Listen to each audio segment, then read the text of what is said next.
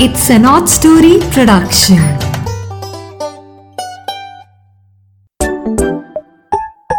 Hello दोस्तों, मीरा की नैया आपके लिए नई कहानी के साथ फिर से हाजिर है।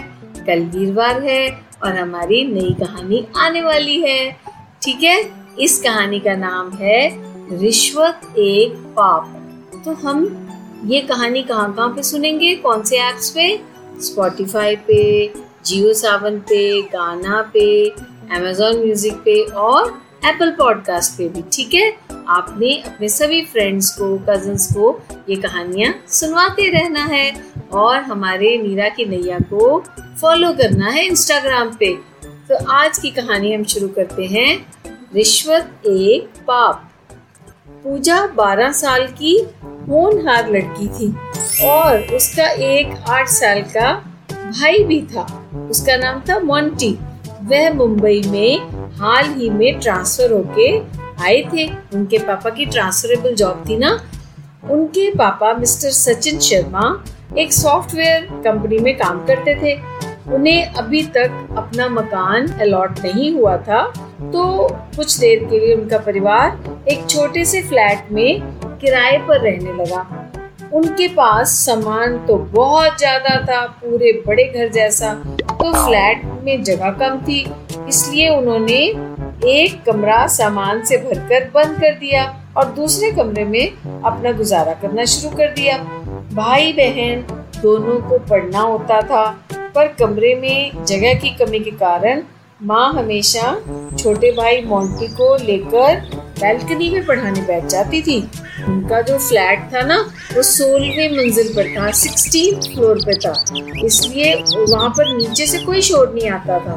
मोंटी को वहाँ बैठकर पढ़ना बहुत अच्छा लगता था, क्योंकि खुली खुली ठंडी ठंडी हवा आती रहती थी और वातावरण भी प्रदूषित नहीं लगता था इतनी हाइट पर। उसकी मॉम जगह की कमी से बहुत परेशान रहती थी, क्योंकि बहुत सारे काम उन्हें करने पड़ते थे। कमरा साफ़ करना, हर वक्त कपड़े संभालते रहना, कभी बर्तन उठाते रहना, कभी कुछ, क्योंकि छोटी सी जगह थी हर कोई सब कुछ वही फैला देता था। तो वह तंग आती थी बहुत ज़्यादा। इसलिए वो अक्सर उसके पापा को कहती रहती कि आप तो बड़े अफसर हो। आपको कंपनी अभी तक एक नया घर क्यों नहीं दे पाई? पापा बेचारे भले इंसान थे, वो दफ्तर में जाकर किसी से भी बहस या लड़ाई नहीं करते थे। ऐसे ही एक दिन अपनी वाइफ के कहने पर उन्होंने अपने सीनियर ऑफिसर को अपनी प्रॉब्लम बताई और बड़े विनम्र भाव से कहा, सर, बहुत मुश्किल हो रही है परिवार के साथ। एक्चुअली छोटा सा घर है तो बहुत मुश्किल हो रही है। मेरे को अपना घर कब अलॉट होगा? मैं सीनियर ऑफिसर हूँ अच्छा बड़ा घर अलॉट होना है। तो सीनियर ने कहा तुम ऐसा करो, एक एप्लीकेशन मेरे पीए को दे दो, लिखकर देखता हूँ कब तक तुम्हारे लिए इंतज़ाम हो सकता है नए फ्लैट का। जब वो पीए के पास मिस्टर शर्मा गए तो पीए बोला, हर एप्लीकेशन बाहर पीएन को दी जाती है।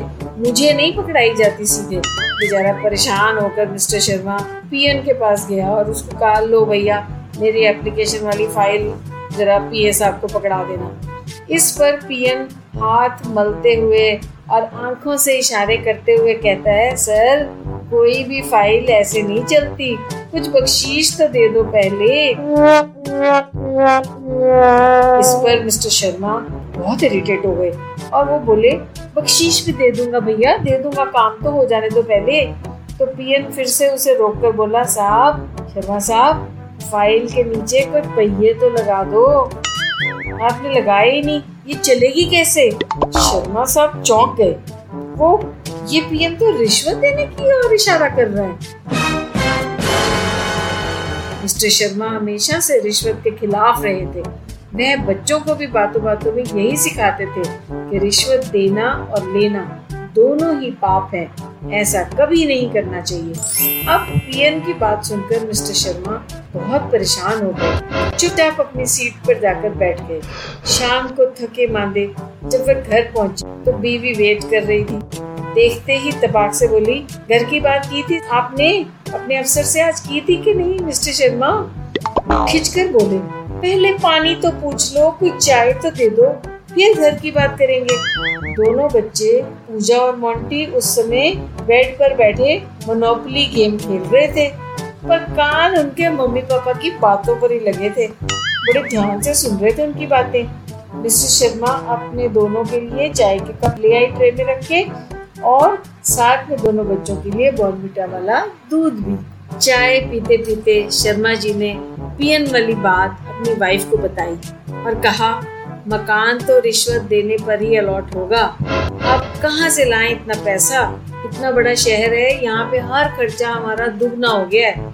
उनकी वाइफ भी परेशान होकर चुपचाप बैठ गई। ऐसे समय में उन्होंने सोचा ही नहीं कि बच्चे उनकी बातें सुन रहे हैं और वे सब कुछ समझ रहे हैं और शायद यह बच्चे ही कुछ समाधान भी दे देंगे। बच्चों, आप जानते हो दोनों बच्चों ने क्या कहा?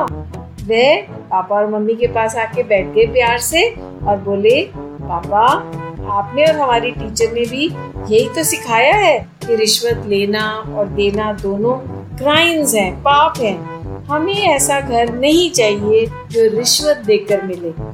हम इस छोटे से घर से ही खुश हैं। हम इसी में रह लेंगे, पर आपको अपनी मेहनत की कमाई रिश्वत में बर्बाद नहीं करने देंगे। पापा, हम वेट करेंगे। मम्मा, आप बिल्कुल ना घबराएँ। मम्मी और पापा की आँखों में खुशी के आँसू छलक पड़े। उन्होंने दोनों बच्चों को प्यार से गले लगा लिया। उन्हें अपने बच्चों पर गर्व था।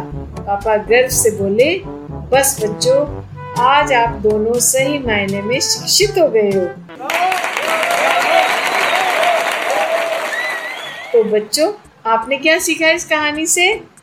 जिस दिन इस भारत देश का हर बच्चा ये ठान लेगा कि रिश्वत की बीमारी को जड़ से उखाड़ना है। जड़ से उखाड़ के फेंक देना है। उसी दिन से भारत देश सही मायने में विश्व गुरु कहलाएगा।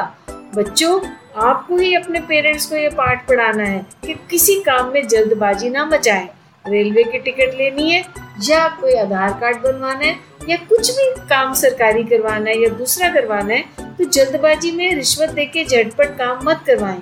आराम से करवाएँ, अपने टाइम पे काम हो जाएँगे।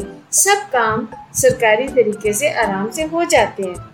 आप सभी आज से ये प्रण कर लो कि हम ना तो खुद किसी को रिश्वत देंगे और ना ही किसी से रिश्वत लेंगे। तो आज की कहानी यही पे खत्म हुई। ठीक है बच्चों? आपके साथ मीरा की नैया फिर से रास्ता कायम करेगी अगले हफ़्ते। तब तक के लिए बाय बाय